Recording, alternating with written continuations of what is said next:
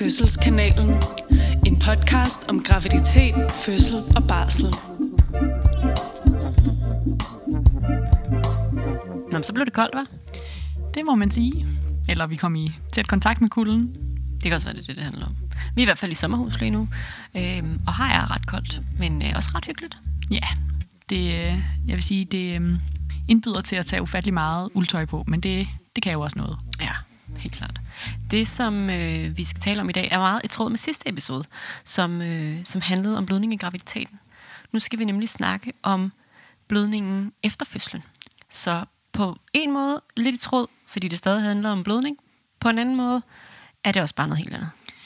Øhm, det er det, altså... Det man kan sige, det er jo, at postpartum blødning, som det hedder på fagsprog, hvis man bløder for meget lige efter fødslen, det er jo noget af det mest alvorlige øh, sådan fødselsrelaterede, man kan være udsat for.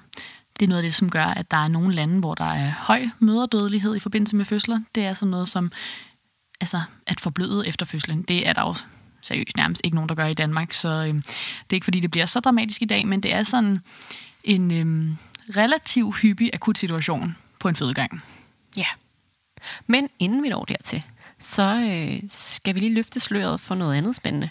Og dem af jer, som følger os på Instagram, ved måske allerede, hvad det handler om, men vi har indgået et samarbejde med Podimo her hen over den næste måned. Så øh, til jer, som øh, fryser lige så meget som os, og som måske mest af alt øh, har lyst til at blive indendør og øh, helst under et varmt uldtæppe, det her det er rigtig gode nyheder til jer. Hvis I ikke allerede kender Podimo, så er det en app, hvor man kan lytte til podcasts. Og det, som er sådan lidt særligt ved Podimo, det er, at det er en øh, betalingsapp. Det koster normalt 59 kroner om måneden, og så støtter man de podcasts, som man lytter til. Det vil sige, at alt efter hvor meget man lytter til forskellige podcasts, så vil ens sådan abonnementspenge ligesom blive fordelt på de podcaster. Og det er jo egentlig en meget smuk tanke, øhm, for os i hvert fald, når man sidder her og lægger rigtig meget arbejde i en podcast, at der, at der ligesom kommer til at være lidt sådan økosystem i det på den måde. Øhm, men nu har vi simpelthen fået lov at lave en landing site i februar måned, som er et bestemt link, I kan følge for at oprette en bruger hos Podimo, og så får I 30 dages gratis abonnement hos Podimo, hvor I kan lytte til alle de podcasts, I plejer at lytte til på andre apps, men I kan også lytte til de sådan øhm, eksklusive podcasts, kan man vel kalde det, som kun findes derinde. Og så kan I selvfølgelig lytte til os. Ja, vigtigt. Gør det. Udover at I støtter os, når I lytter til os gennem Podimo, så støtter I også os, når I opretter et abonnement via vores landing page. Så, øhm, så gå da lige ind og gør det. Mm. Kæmpe opfordring. Det, og man kan sige, er I blevet, øh, har I fået abstinenser efter øh, Mads Steffensen, så øh, kan I høre ham, masser af holdet derinde. Har I øh, lyst til at høre mere Fries Before Guys, så kan I høre deres øh, eksklusive podcast på Podimo, som hedder Fries Meets Guys. Der mm. er simpelthen alt muligt godt og spændende derinde. Ja, det, øh, det synes vi skal gøre. Og øh, man kan sige, de 30 dage gratis aflytning, det er jo bare en gave sendt fra himlen. Øh, og derefter så koster det som sagt 59 kroner, og så kan man altid opsige, hvis man finder ud af, at det ikke er noget for en at lytte på øh, Podimo. Øh, hvis man gerne vil bruge det link, så kan man finde det på vores Instagram-side og vores Facebook-side. Og så kan man selvfølgelig også finde det på vores hjemmeside, hvor vi også laver et link. Men tilbage til det, som det hele skal handle om i dag, nemlig blødning efter fødslen. Og det er jo sådan, at det er helt normalt at bløde efter fødslen, og det er også helt normalt at bløde relativt meget efter fødslen, altså op til 500 øh, ml inden for de første par timer efter fødslen. Ja. Og det, øh, det er altså faktisk mere, end man lige tror. Det kan i hvert fald se ud af rigtig meget. Mm. Øhm, og det er, det er helt normalt, det er man ligesom gearet til. Det er mm. sådan så, at under en graviditet, så øh, laver kroppen mere blod. Det vil sige, at man får en større blodvolumen, så man er simpelthen rustet til at miste det her blod øh, efter fødslen. Ja. Jeg sidder og bliver lidt i tvivl om, jeg synes, jeg plejer at sige, at det er omkring en halv deciliter, man bløder i løbet af sådan en fuldstændig gennemsnitlig menstruation. Kan det passe? Har du, sådan, har du god menstruationsdata over hos dig, Fred? Nej, det må jeg sige. Altså, jeg er ikke helt skarp på det. Nej. Men jeg tror da, det lyder da meget rigtigt. Ja, øh, så sådan en, en halv liter blod, det er ret meget. Altså, det kan virkelig se ud af meget. Jeg tror, der er mange, der bliver overrasket over sådan, øhm, både det, der kan være der, hvor man har født, men også det, der ligesom kan komme i løbet af de første par timer, som du siger. Øhm, Men det er jo sådan noget, som man vender sig til, når man arbejder med fødsler, at det er fuldstændig normalt. Og det vil man jo også kunne fornemme på en, på en fødestue eller hjemme hos en selv, når man har jordmoren på besøg, at det, at det er vi vant til at se. Ja, og vi er faktisk trænet i sådan på øjemål at kunne sådan mere eller mindre vurdere, hvor meget blødning der kommer. Så i de fleste tilfælde øh, ved en helt normal fødsel, så, øh, så vil vi bare vurdere blødningen mm. på øjemål og sige, men du har cirka blødt øh, 350 ml. Øhm, og så vil det være det, vi går med. Hvis vi begynder at komme op, hvor vi er sådan omkring de 500, måske over de 500, eller hvis vi bliver i tvivl, så begynder vi at veje blødningen. Mm. For ligesom at kunne se, hvor meget blødning er det reelt, der kommer. Det er rigtigt. Ja, men langt hen ad vejen, så er det noget med, med en jordmor, der kigger og, øh, og giver et skøn. Ja. Det kan være, at vi skal snakke lidt om, hvorfor man egentlig bløder, Frederik. Det er jo både sådan, altså, hvorfor det er normalt at bløde, men også øhm, det, der kan fortælle lidt om, hvorfor der så er nogen, der ligesom ikke rigtig stopper med at bløde, men, men bløder lidt for meget. Ja, fordi det er jo sådan så, at når man har født, så øh, umiddelbart efter fødslen, så vil man føde moderkagen. Mm. Moderkagen øh, har vi lavet et helt afsnit om. Øh, vi kalder den også for placenta. Den, øh, den har siddet inde på indersiden af livmoderen.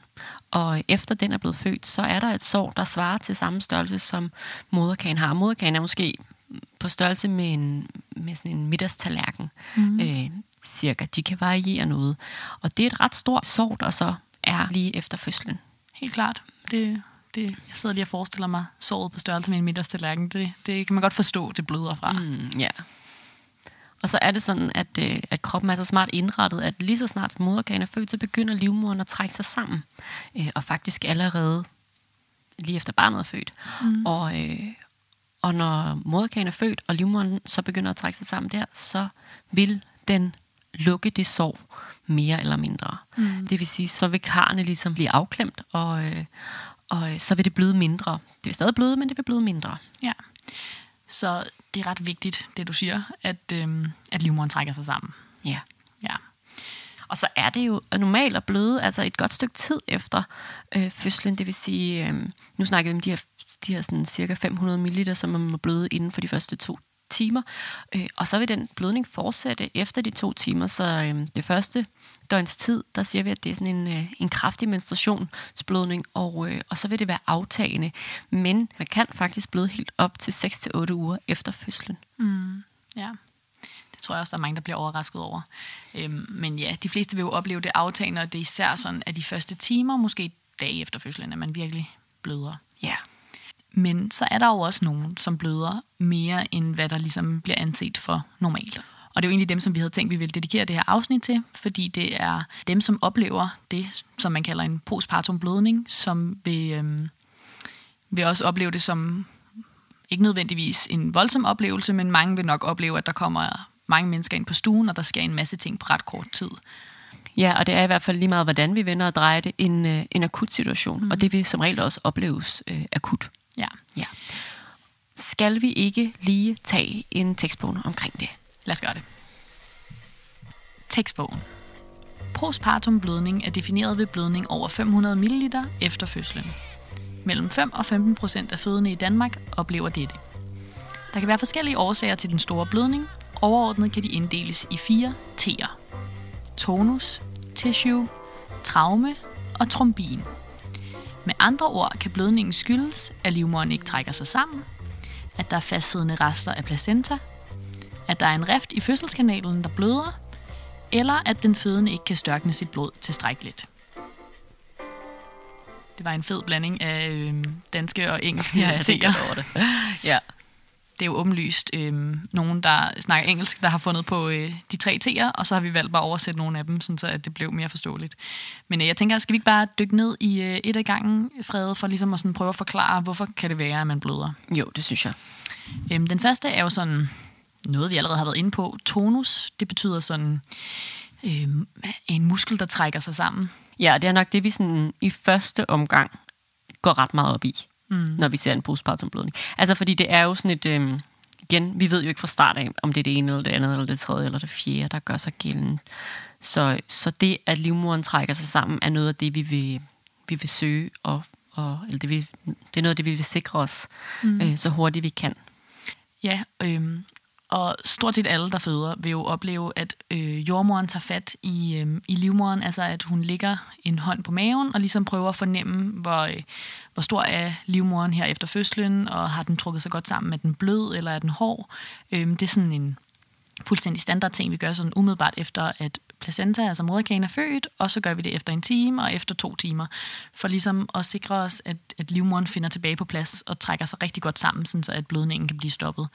Øhm, og det kan være mere eller mindre ubehageligt, bare det, at der er en, der ligger en, øh, en hånd på ens mave. Det er klart, at der er forskel på, om der bare lige bliver sådan fornemmet, eller om vi er i tvivl, og derfor tager lidt hårdere fat. Og hvis vi er i tvivl, øhm, eller hvis vi faktisk kan mærke, at livmoderen er blød, og gør det, man kalder at kugle, altså lige frem med sådan, vores hånd prøver at få den til at trække sig sammen, det, det kan godt være ret ubehageligt, selvom det bare er en hånd i maven. Ja, Øhm, ja for man kan nemlig ved at, øh, ligesom at massere livmoderen uden på maven, øh, hjælpe den med at trække sig sammen. Så det, hvis vi er, har en, der bløder, så vil der som regel altid stå en jordmor med en hånd på maven øh, hele tiden. Mm. For simpelthen hele tiden at være sikker på, hvad laver livmoderen. Og, øh, og hvis den bliver ved med at være trukket sammen, så, øh, så kan, holder man måske bare lige hånden der, men, men hvis man har sådan en fornemmelse af, at den ikke rigtig trækker sig sammen, eller at den øh, måske nogle gange trækker sig sammen, og nogle gange giver slip, så vil man simpelthen stå og hjælpe den med at trække sig sammen ved at, øh, at stimulere den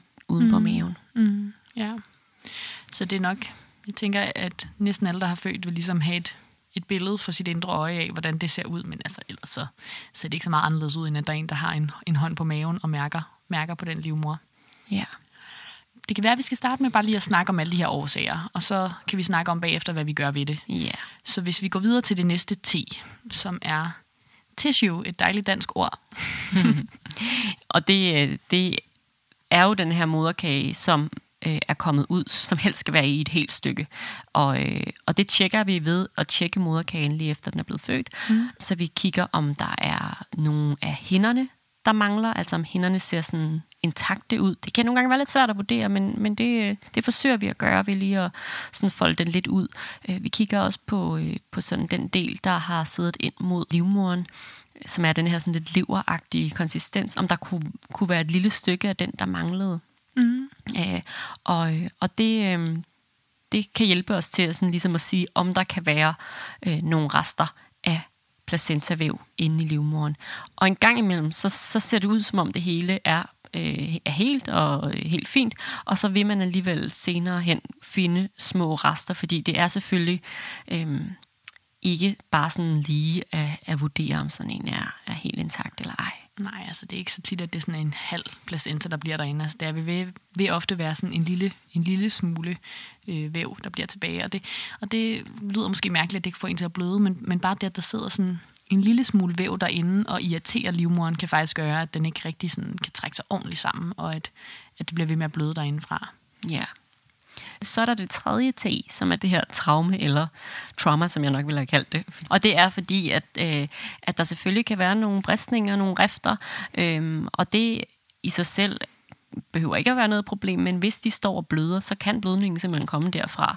Mm. Øhm, fordi der måske er et kar, der er reddet over, og, og så står der pipler ud af det her kar. Og man har mange forskellige størrelse kar øh, i Øh, vævet i vagina, så, så nogen øh, vil ret hurtigt lukke sig, men hvis det er et af de større kar, så kan der godt stå og sive noget blødning dernede fra. Så det er også noget, vi vil tjekke, og det er man godt, vi er godt klar over, det har man ikke sådan så meget lyst til lige derefter, man har født i sådan en lidt akut situation, hvor vi, øh, vi prøver at finde ud af, hvor blødningen kommer fra. Men så vil vi alligevel lige øh, se, om vi kan se, om der er en eller anden, et eller andet kar, der står og pipler. Mm.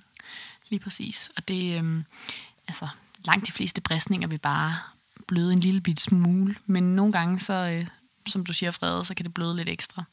Så hvis man ligesom kan mærke, at livmoderen har trukket sig sammen, og man tænker, okay, vi er nødt til at prøve at finde ud af, hvad det her så kan være, så vil det være et af de næste træk at, øh, at undersøge for, om man har fået en bristning. Det kan også være en rift længere oppe, altså sådan helt op ved, ved livmorhalsen, øh, der ved overgangen mellem vagina og livmoderen, at, øh, at der kan være kommet en rift, og den kan bløde rigtig meget. Så, øh, så det er selvfølgelig vigtigt, selvom at man ikke magter det, at, øh, at hvis det begynder at blive sådan, så at man har blødt over en halv liter, og det bliver ved med bare bløde, så er vi selvfølgelig nødt til at finde ud af, hvor det kommer fra.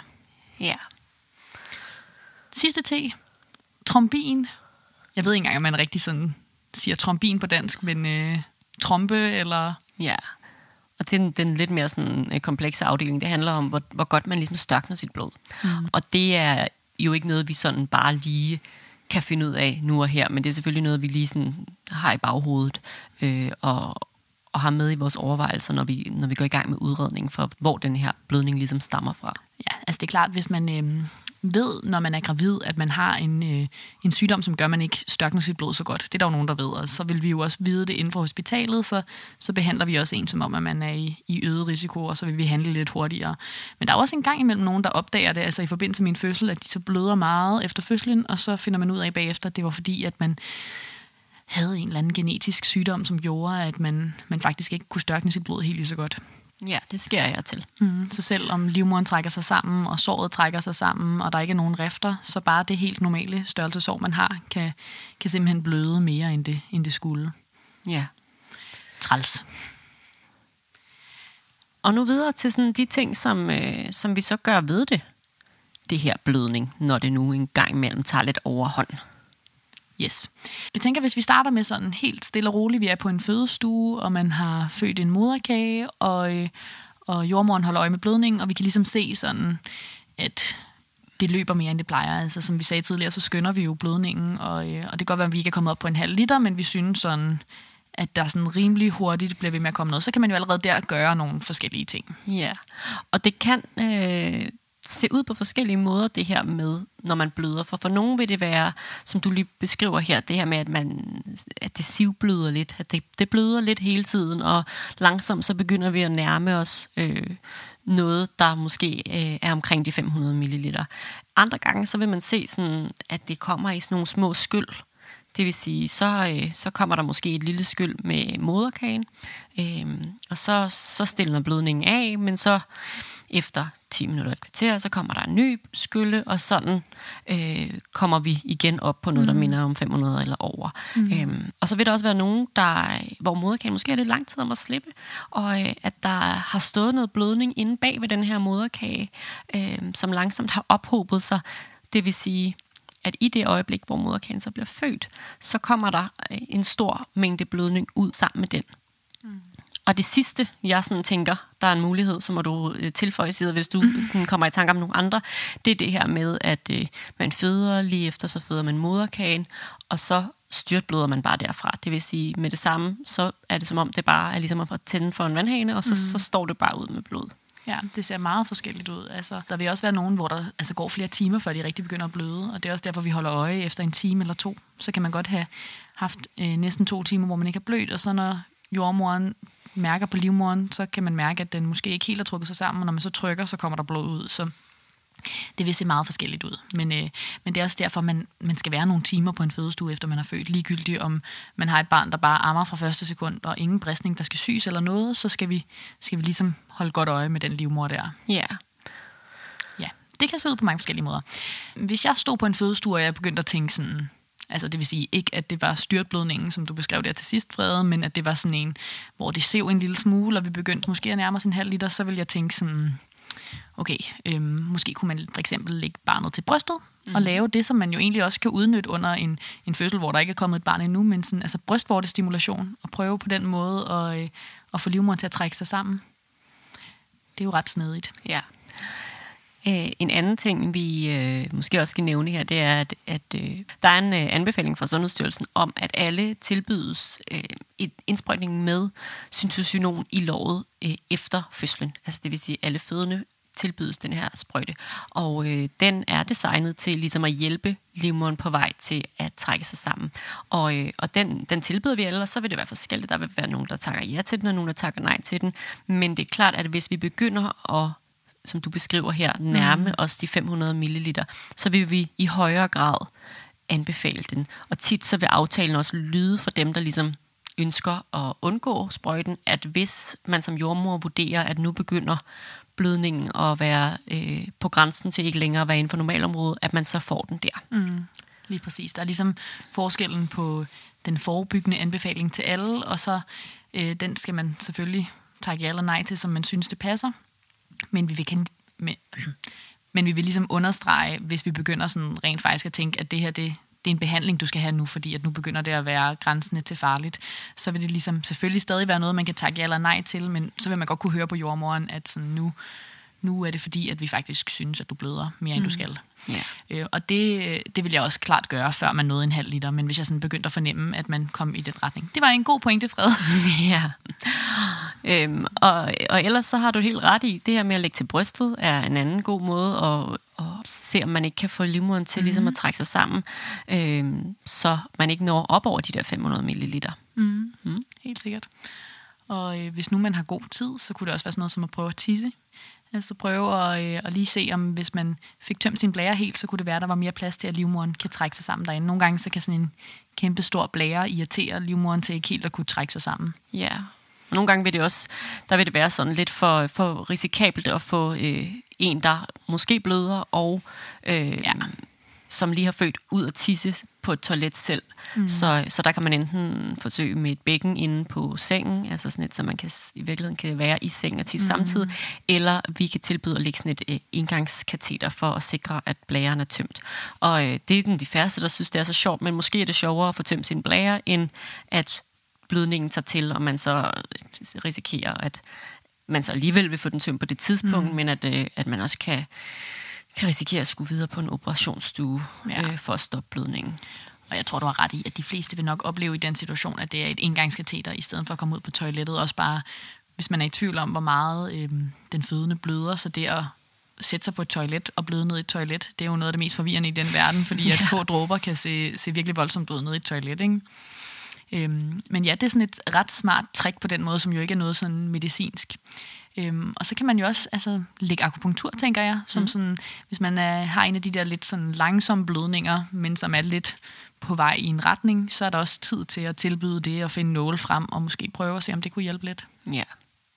Har du nogle andre gode øh, fifs på falderæbet? Altså, i virkeligheden også bare det der med øh, at tage lidt flere gange fat i den livmor. Altså sådan ligesom prøve at massere den lidt til at, at trække sig helt sammen. Ja, altså, og det kan man jo også godt øh, selv, altså som, øh, som en, der lige har født. Hvis nu man mm. ikke synes, det er så rart, det der med, at der er en jordmor, og det forstår vi virkelig godt, at man ikke synes, det er rart, at der er en jordmor, der, der ligesom står op og rører ved ens mave, når man lige har øh, født, og den er øm og alle sådan nogle ting, øh, så kan det godt være, at det er federe selv at gøre det.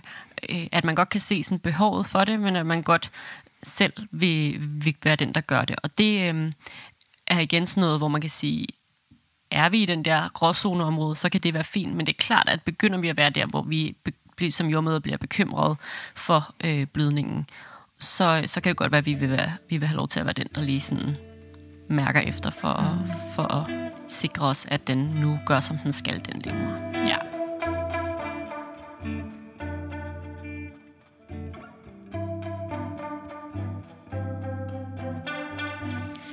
Nå, Frede, hvad så hvis nu, at øh, du har ramt en halv liter ind på en fødestue? Hvad vil være det næste, du gjorde?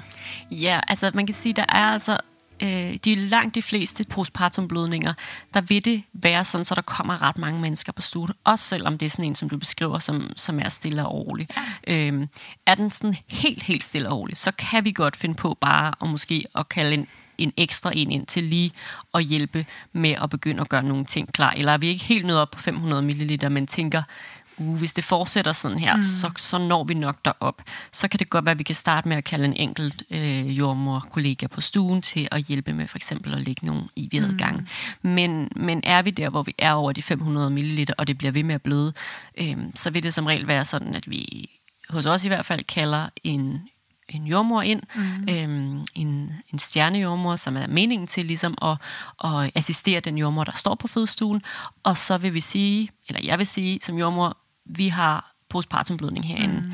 Og så går hun i gang med at ringe ekstra mennesker ind på stuen. Ja. For så er vi der, hvor vi igen er uden for normalområdet, og så er det jo faktisk ikke længere jordmorens opgave alene. Det vil sige, udover at vi skal øh, bruge ekstra hænder, så skal vi også bruge nogle læger. Og det kan både være over telefonen, men som regel vil det også være gennem sådan et akutkald, som vi har. Det vil sige, at man kan godt have oplevelsen af, at lige pludselig så gik man fra sådan en helt stille og rolig, ukompliceret fødsel til, at, at der bliver kaldt alarm, og det mm. så vælter ind på stuen med rigtig mange mennesker. Ja, ja altså mange vil nok også opleve, at der bliver trykket på en knap på væggen, øhm, lidt afhængig af, hvad det er for et sådan kaldesystem, der er der, hvor man føder. Øh, og det er klart, hvis man føder hjemme, så vil man rykke ind på et hospital, når man har blødt over en halv liter. Ja. Så øh, der er simpelthen brug for, at der er mere end en person på øh, stuen, og det, nu kommer vi ind på, sådan, hvad det er for nogle ting, man gør inde på fødestuen, men det er øh, simpelthen fordi, man har brug for mange hænder til at gøre mange ting på en gang. Øh, Ja. ja, og står man ude i hjemmet øh, med en, øh, en blødning, så vil man igen også jo som, som jordmor være, være gearet til det her med øh, at, at holde øje med blødningen, og også øh, i god tid ligesom vurdere, okay, nu begynder vi at nærme os noget, så vil man begynde i hjemmet og kunne ligge i videregangen selv, og kunne opsætte noget væske, og så selvfølgelig ringe en ambulance, øhm, som så kommer og henter en og kører mm. ind på, øh, på hospitalet. Og, og noget af det, man kan sige med blødninger, det er også, at øh, langt de fleste, der bløder, har ligesom nogle risikofaktorer, der gør, at de bløder. Og derfor så øhm, vil man sandsynligvis måske ikke være blevet anbefalet hjemmefødsel. Og hvis man så er en af dem, som bløder øh, som en overraskelse efter fødslen, øh, og det er der også nogen, der gør, så er det, at man ligesom vil reagere ret hurtigt som hjemmefødselsjordmor. Så øh, jeg tænker overhovedet ikke, det er noget, man skal være bange for, hvis man vælger at føde hjemme, fordi så rykker man ind, så man kan få den hjælp, som vi øh, nu vil begynde at beskrive. Øhm, ja. Og når vi så har kaldt alle de her mennesker på stuen, så, øh, så er det mange mennesker, og det er det af en grund, fordi det, det er særligt de her hænder, vi skal bruge. Det vil sige, det er tit også vores kollegaer, som går fra øh, hvad de nu laver, og kommer ind og assisterer. Og så kan det mhm. godt være, at de kun er der i 10 minutter, et kvarter og hjælper lidt til. Øh, men det er simpelthen, fordi det er sådan et tidspunkt, hvor at, øh, det er rigtig, rigtig godt at have rigtig mange mennesker, der hjælper. Mm. Og så, øh, så går man simpelthen i gang med, øh, med en lille opgave hver. Det vil sige, så vil man øh, som den jordmor, der har stået på stuen, som regel begynde at uddelegere opgaver. Og, øh, og så vil der være en jordmor, der måske begynder at øh, lægge nogle IV-adgang. Det er tit det første, vi gerne vil have. Så hvis ikke man allerede har det, nogen har det jo, fordi de måske har haft et drop i løbet af fødslen, eller øh, fordi vi har vidst, at de var i øh, risiko for at bløde, og derfor mm. har, har ligesom været lidt på forkant med tingene, og har lagt øh, et drop allerede. Øh, så vil der være, som regel også være en, der tager et blodtryk. Mm. Øh, der vil som regel være en, der blander medicin. Og, øh, og trækker medicin op, og, øh, og også en, som bare sådan skriver ned, hvad er det, der sker, fordi der sker så mange ting mm. på én gang. Ja, så alle de forberedelser, du beskriver der, det kræver jo allerede fire mennesker, som, som sørger for øh, alt det, der skal til, for at man kan give noget medicin. Øhm, og hvis man så tænker på det, sådan, det helt mekaniske for at stoppe blødningen, så vil der øh, være en, der står og ligesom holder på livmoren. Det vi snakkede om før, som man kalder cooling, eller sådan ligesom at massere den og holde den sammen udefra gennem maven. Øhm, nogle vil faktisk også opleve at blive altså, mærket på indenfra, altså at der er nogen, der både mærker indenfra og udefra for at holde den her livmor sådan sammentrukket. Det er ikke så tit, vi gør Nej. det, men det, øhm, det kan man godt opleve. Ja, man kan sige, at langt de fleste vil kunne nøjes med, at der er en irriterende jordmor, der står og trykker mm. ind på maven. Øhm, og det det er lidt forskelligt, men som regel øh, er det den jordmor, som har været med en hele tiden, fordi det giver rigtig god mening, at så kan hun stå både og øh, uddelegere opgaver, men også stå og snakke med parret og fortælle, ja. hvad er det, der sker omkring jer.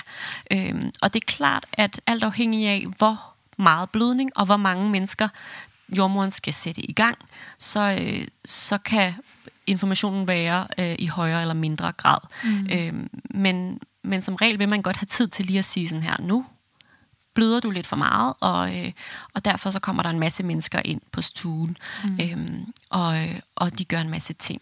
Og så vil de enkelte mennesker jo sige, jeg tager lidt blodtryk på dig, og øh, nu skal vi lige have lagt nogle, nogle mm. i dine hænder, og så vil, de, altså, så, så, så vil man få information den vej rundt. Øhm, øh, men de fleste vil kunne nøjes med det her med, at der er bare en, der står og trykker på maven udefra.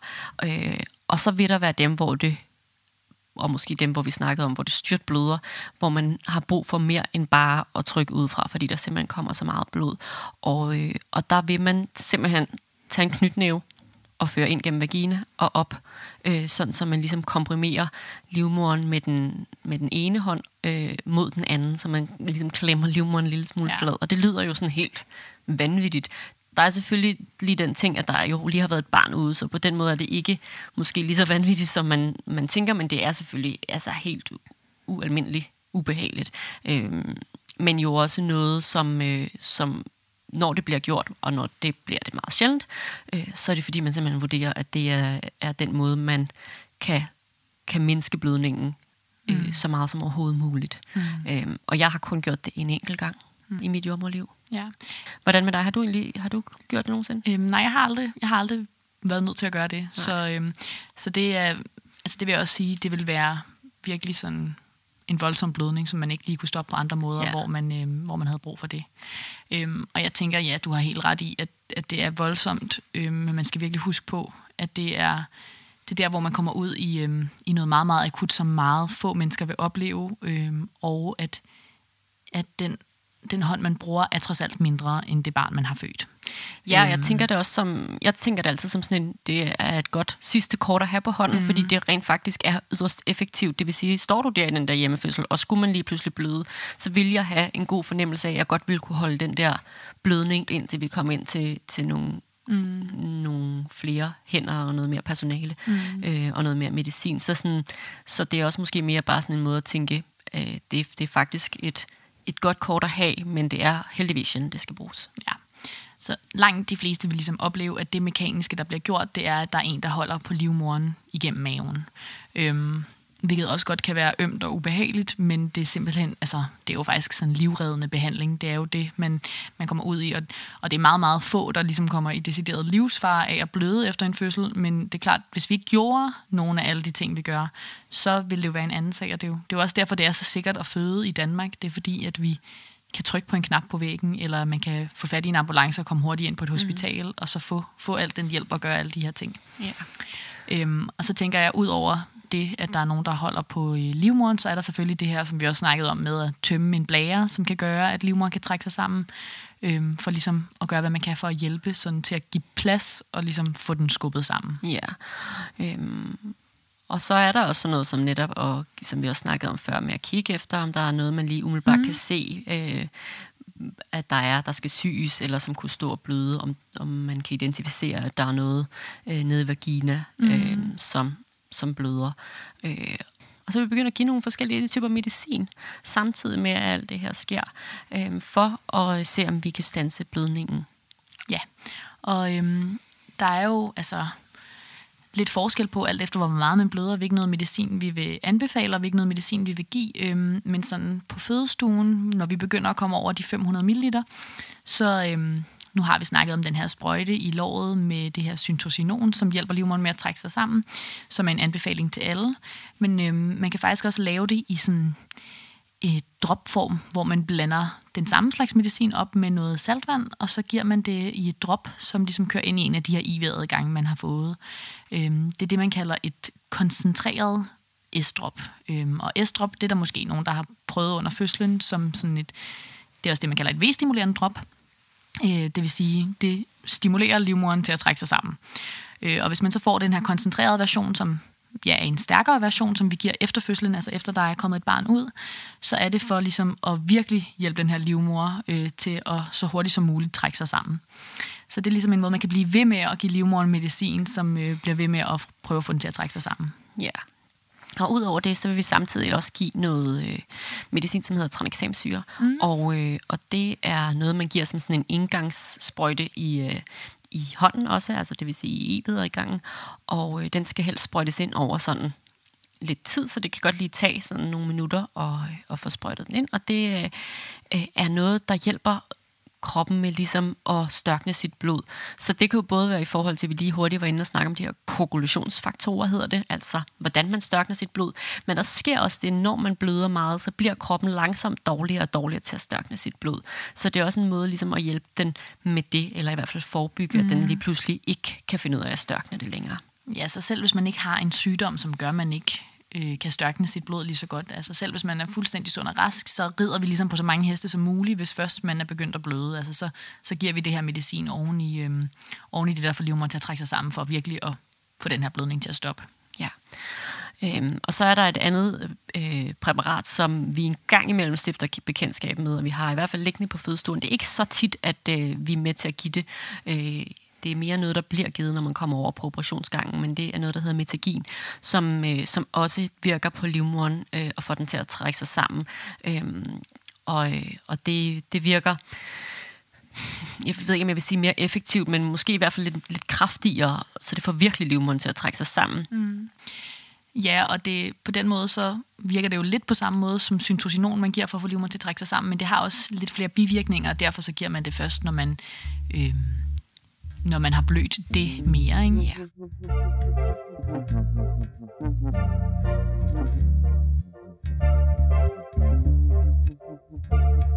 Så øhm, alt det, som vi sådan, har snakket om nu, altså alt det her medicin og alle de andre ting, vi gør, det det, man sådan typisk gør, øh, når man er kommet efter en, en halv liter blødning, øh, de der 500 milliliter. Øhm, og så er der jo så, som med så mange andre ting på hospitalet, en retningslinje, der siger, at når man kommer over en liter blødning, så skal man intensivere behandlingen. Og, øh, og det, øh, det er klart, det er fordi, at der er, det er mere farligt at bløde en liter, end det er at bløde en halv. Øhm, og det er også et tegn på, at, at de her ting ligesom ikke hjælper lige med det samme, når man gør det. Øhm, og så vil man typisk flytte til en operationsstue faktisk, øhm, og det er fordi, at så er der endnu mere personale, men så kan den, øh, der lige har født, kan også blive bedøvet, fordi øh, nu har vi snakket om den her hånd i maven, der gør ondt, øh, men hvis man bliver ved med at bløde, så er man nødt til at undersøge, hvad er det, der gør, at, at livmoderen bliver ved med at bløde. Er der noget væv deroppe fra den her moderkage, som vi øh, ikke har opdaget er blevet deroppe? Øh, og det nogen vil kalde det en operation. Det er jo ikke, fordi man sådan bliver skåret, fordi man kan jo gå op igennem vagina og kigge i livmoderen, om der er noget deroppe, men man er simpelthen nødt til at blive bedøvet, fordi yeah. det er jo monsterubehageligt. Så, så det skal selvfølgelig foregå på en operationsstue. Ja, og der kan man også se, som du nævnte tidligere, det her med, hvis der så i livmoderhalsen skulle være øh, en ja. rift der, så ja. kan man også se det den vej rundt. Øhm, så det, det er rigtigt. Vi har ligesom fra 500 til 1000 ml, der, øh, der prøver vi på fødestuen at se, om vi kan stoppe det. Og en gang imellem, så når vi øh, 1050, og så er blødningen helt øh, ophørt, og så kan vi godt blive. Men, men har man ligesom stadig det, der hedder pågående blødning efter, øh, at man er, har rundet den her liter, så vil man ret hurtigt herefter sige, okay, vi kører på øh, en operationsstue og, og tager den derfra. Og det giver rigtig god mening. Altså vi vil selvfølgelig helst have, at man bliver på fødestuen, så man bliver sammen med sit barn, mm. og vi ved godt, at det er jo rigtig træls at skulle øh, blive adskilt fra sit barn, lige når man har født. Mm. Men, men der når vi dertil, hvor at det, at det også handler om øh, den, der lige har født sikkerhed i det her. Mm. Og selvom at man er lavet til som fødende at bløde de her 500 ml, så, øh, så når vi kommer op over de 500 ml, så begynder det også at, at tære på, på den øh, blodvolumen, man nu har. Det vil sige, at, at det er mere farligt at bløde øh, en liter, end det er at bløde 750, og det er også mere farligt at bløde øh, to liter, end det er at bløde en liter. Så vi vil jo gerne have, at jo mindre man ligesom kan bløde, jo bedre. Mm. Men det er jo så også heldigvis færre, der bløder mere. Altså, der er, er langt flere, som vil opleve at bløde en halv liter, og så kommer der øh, ekstra personale på stuen, som hjælper med alle de her ting, og så stopper blødningen. Og så er der de få, som vil opleve, at at det bliver ved, og så vil man rykke over på en operationsstue og blive bedøvet, sådan så at, øh, at man kan blive ved med at behandle, uden at det er så ubehageligt.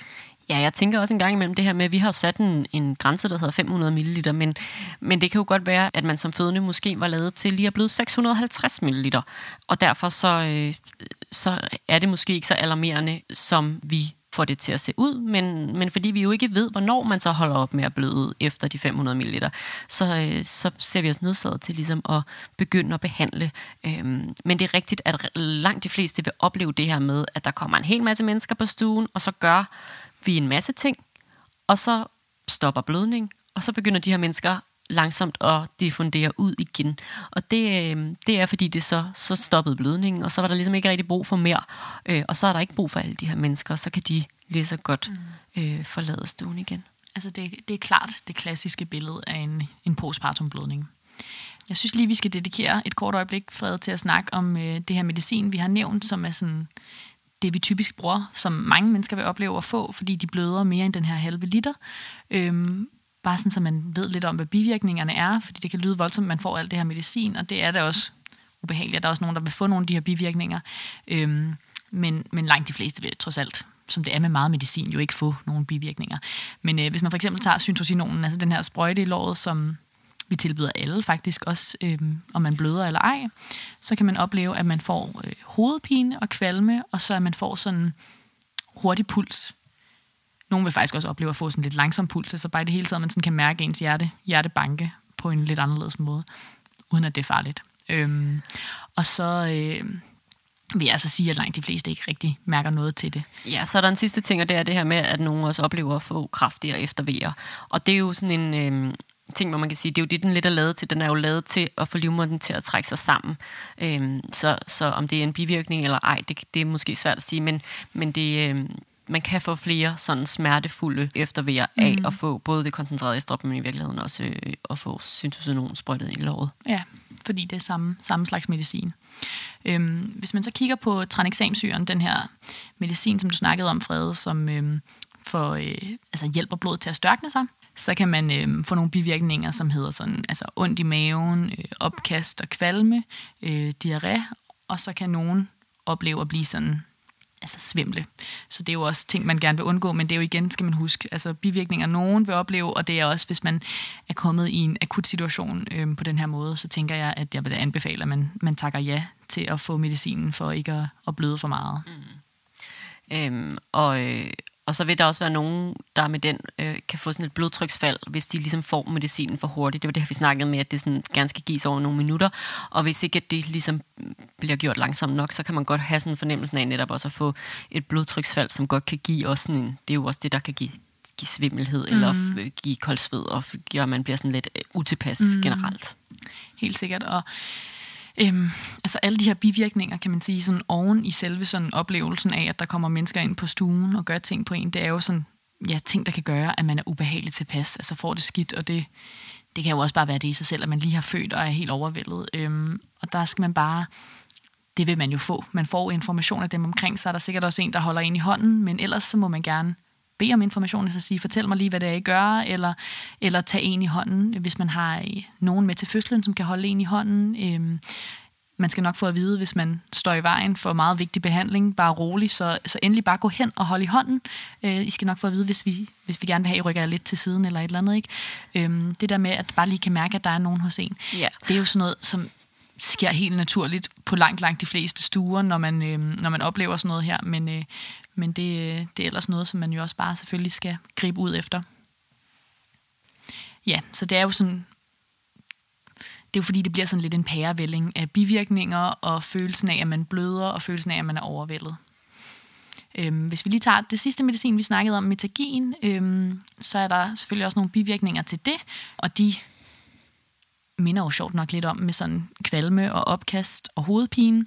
Øhm, og så kan man også opleve, at ens blodtryk bliver påvirket der, og så er der faktisk også nogen, der får sådan udslet eller sådan lidt prikkende fornemmelse i fingrene. Så sådan, det, det minder lidt om de andre bivirkninger. Øhm, det kan selvfølgelig være virkelig svært at navigere i. Hvad ja. er det, der giver det ene bivirkning? Hvad giver det den anden? Altså, og hvad er netop bare det her med, at jeg er i gang med at bløde rigtig meget? Så hvad er bare, at man bliver påvirket af det? Øhm, og det er jo også måske lige noget, vi kan vende, at det i sig selv og, øh, og bløde øh, kan jo også føles forskelligt for folk til folk, men, men vi vil som regel sådan spørge øh, ind til, sådan, hvordan har du det? Bliver du svimmel? Fordi svimmelhed, når man mister øh, blod, er, øh, er et af de sådan tegn på, at man, man begynder måske ikke at have det sådan helt på toppen.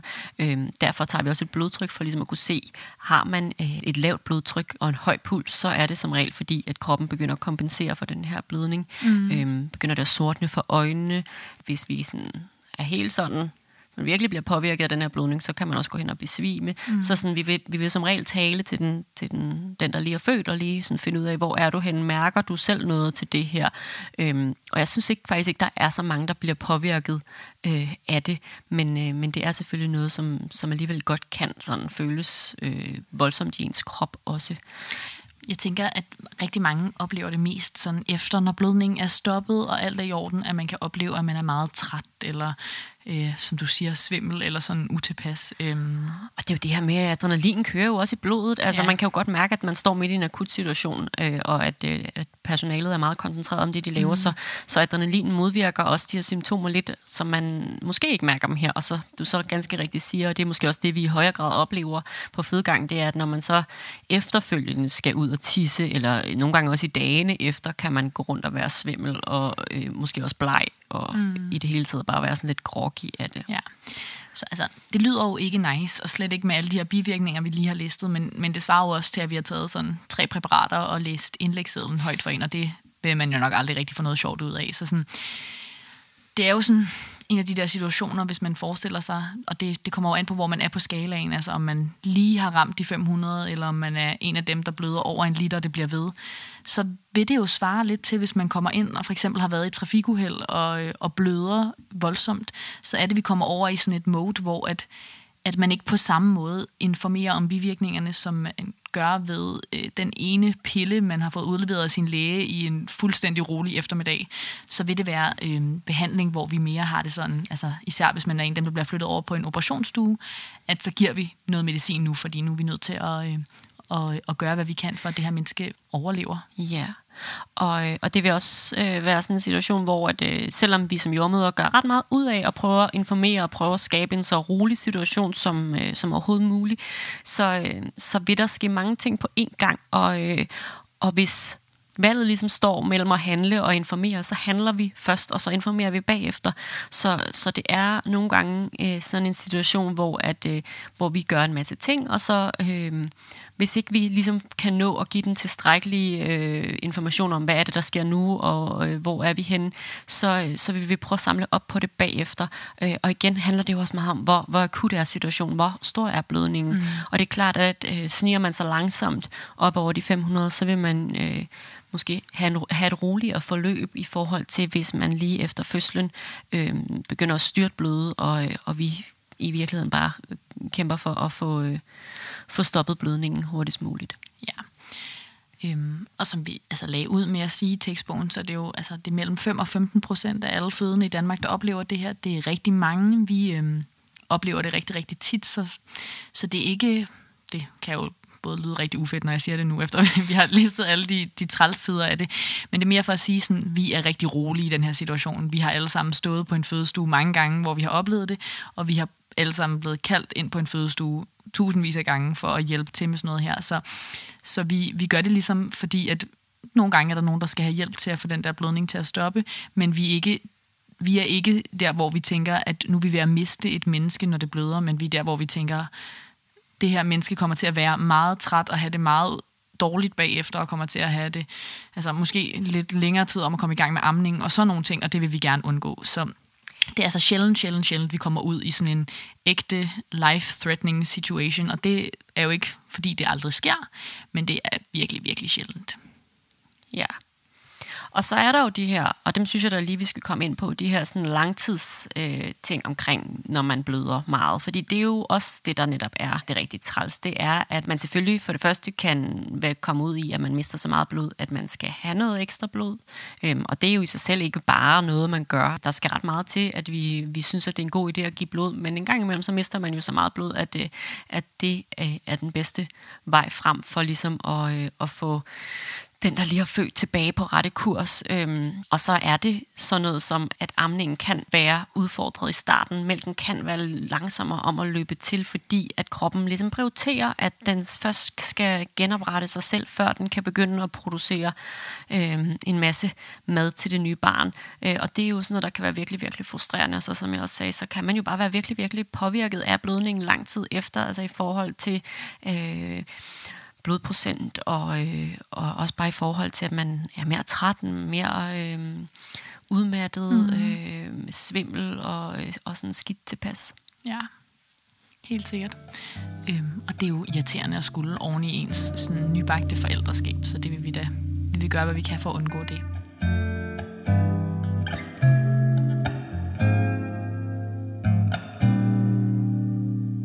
Jeg tænker inden, fred, at vi dykker ned i, sådan, hvordan det opleves at bløde efter en fødsel, og, øh, og hvad det sådan kan gøre ved starten på ens forældreskab, så kan det være, at vi lige hurtigt skal køre sådan de sidste hardcore facts, som er sådan, hvem der er i øget risiko.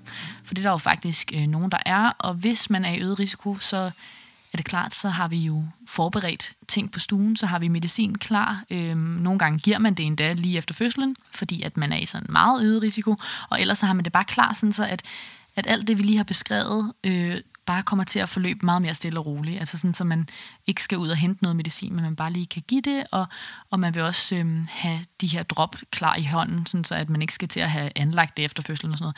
Så det, øhm, det kan være en, en sådan kæmpe fordel for os at vide på forhånd, og det vil vi tit gøre, at der er en risiko, sådan så at vi ligesom kan kan have alting forberedt til at lave en stille og rolig behandling bagefter.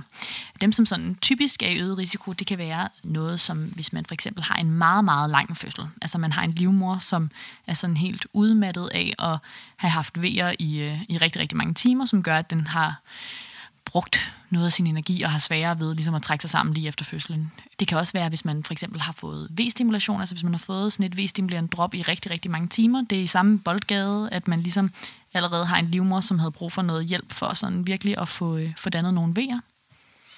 Og så er det selvfølgelig også noget her med, hvad man har med sig øh, fra tidligere. Det vil sige, hvis man tidligere har haft en øh, stor blødning, så vil man også være i øget risiko. Øhm, det samme, hvis man tidligere har fået sektio, øh, altså kejsersnit, så, øh, så er man også i en øget risiko. Mm. Så noget som hvis man er sat i gang, altså hvis fødslen er, er blevet sat i gang på den ene eller den anden måde. Mm.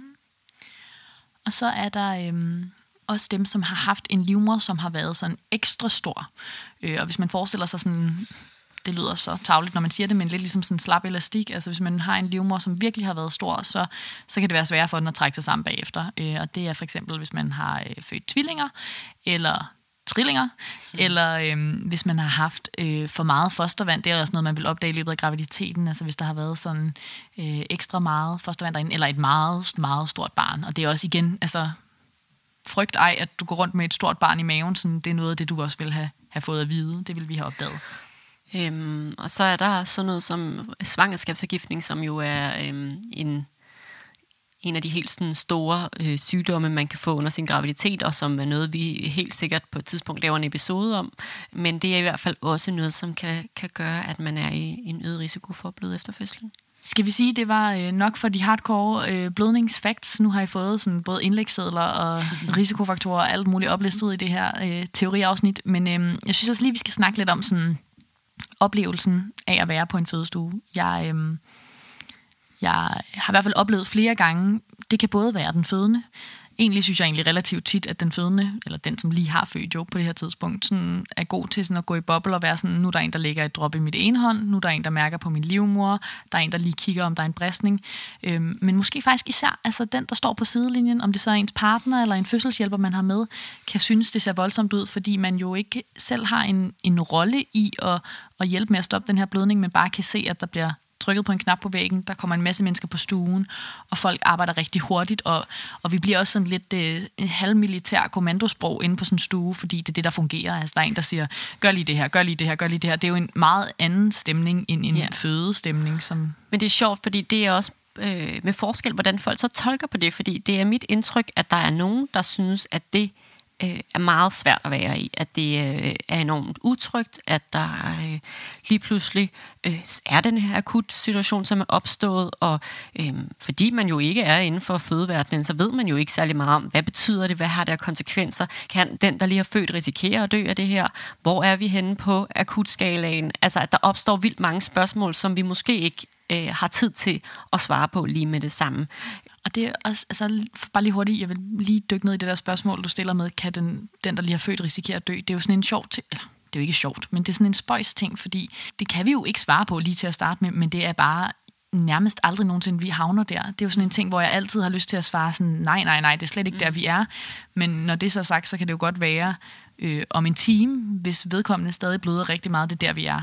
Men der er bare rigtig lang vej til, at man kommer derhen. Øh, men det er jo sådan en Ja, det er jo ikke, altså det er jo gudske tak og lov øh, ikke noget, der, der øh, rigtig sker mere. Og når jeg siger det, så er det jo ikke, fordi det øh, aldrig nogensinde er sket, øh, men, men det er bare øh, så, så sjældent, at mm. i vores små jordmorhoveder, så er det ikke noget, der sådan mm. sker. Men det, jeg vil sige med det, var, at der også på den anden side er nogen, der synes, at det er vildt imponerende, det her.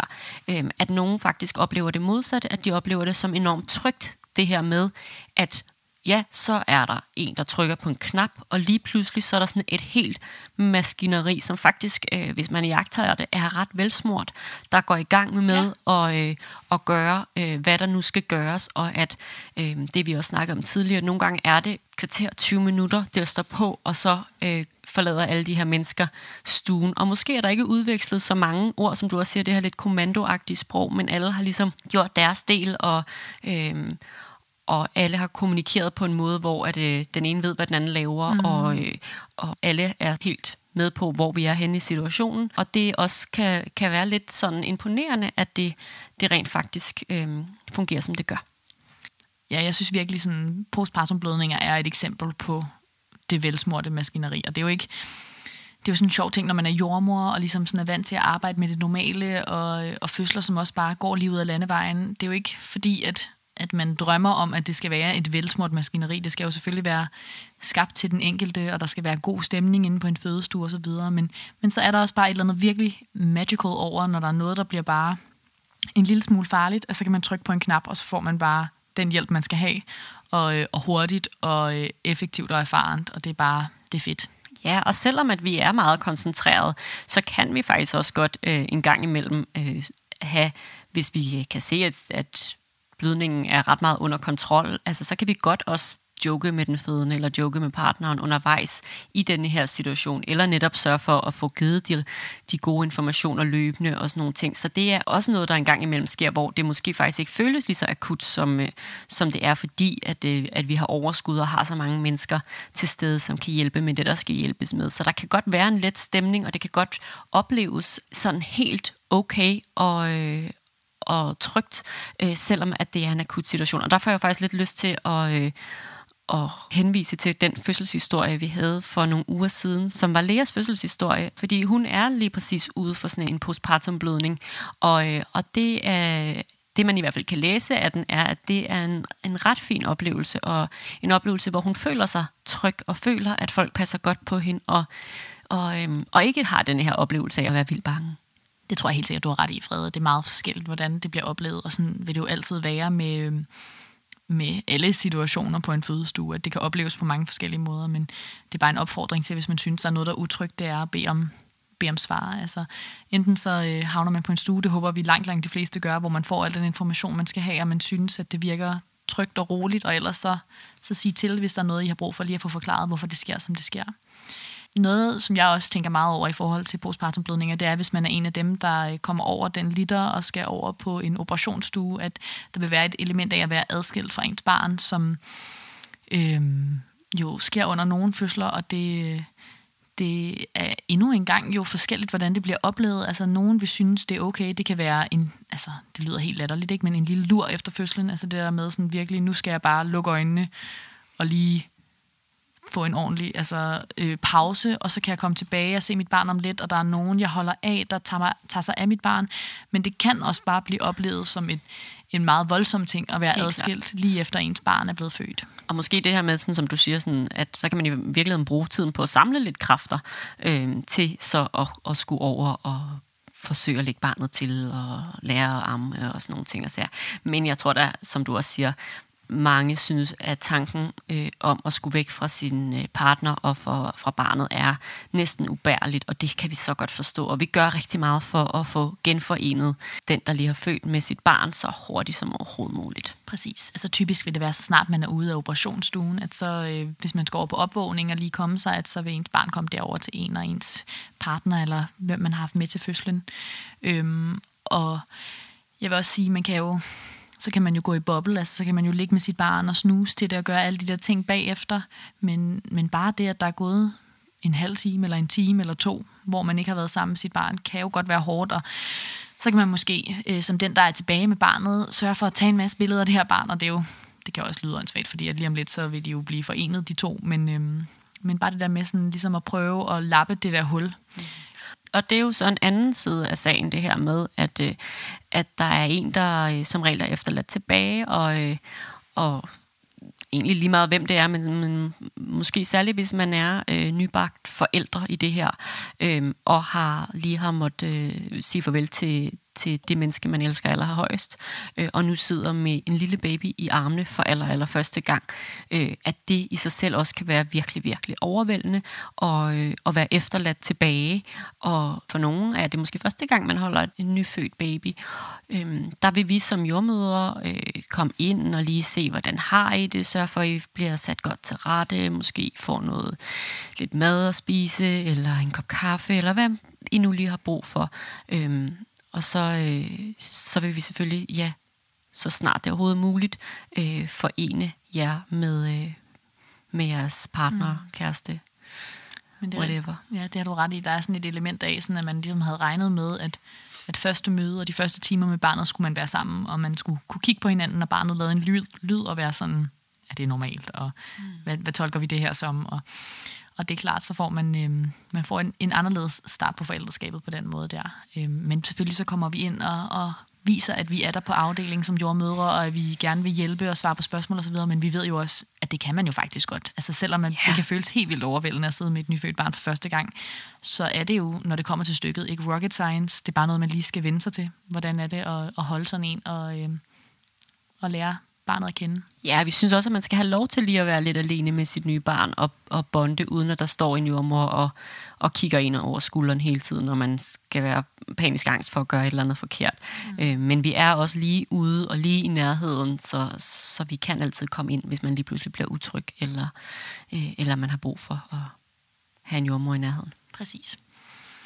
Og så tænker jeg, når man er blevet genforenet, og når man øhm, er den, der har blødt, som skal komme så oven på sådan en omgang, så er det noget med bare at holde fast i at spise altså jern og vitaminer efter fødslen, for ligesom at få loadet godt op. Og, Masser og, af grønne grøntsager, spinat er rigtig Ja. godt. Øhm, ja. og tage mere tid til at komme i gang med amning, hvis man gerne vil amme, altså for ligesom at få, få øhm, givet det et ekstra boost, fordi det måske har fået en lidt svær start, og, øh, og ligesom ned, altså sætte ens forventninger ned til alt muligt andet, ja. fordi man bare skal hele selv og komme sig oven på den omgang. Og her er det jo også noget med at virkelig udnytte det her hud mod hud koncept, det vil sige, øh, jo mere, jo bedre, øh, have så meget hvile og så meget hud mod hud som overhovedet, overhovedet muligt. Jeg tænker egentlig, at det var, øh, var dagens øh, saga om blødning. Tænker du ikke, Fred? Har du noget sådan... Ej, man må sige, at vi har været øh, både vidt omkring, men vi har virkelig også snakket længe og intenst om øh, lige præcis det her emne. Øh, det er... Øh, det er en, øh, en stor mundfuld, mm. øh, men vi håber, at jer derude, der har været igennem noget lignende, vil kunne øh, spejle jer lidt i noget af det, vi har sagt i dag. Mm. Og så håber vi, at øh, dem af jer, der i fremtiden skulle komme ud for det her, øh, vil være en lille smule bedre forberedt. Ja.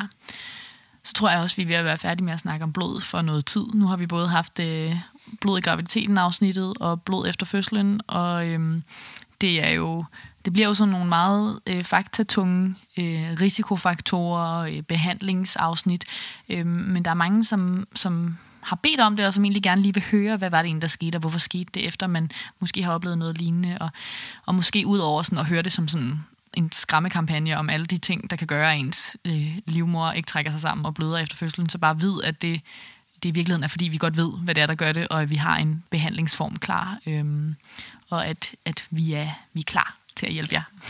Ja, og så, øh, som vi sagde i starten, så øh, har vi jo denne her samarbejdsaftale med Podimo det næste, den næste måned, eller februar måned ud.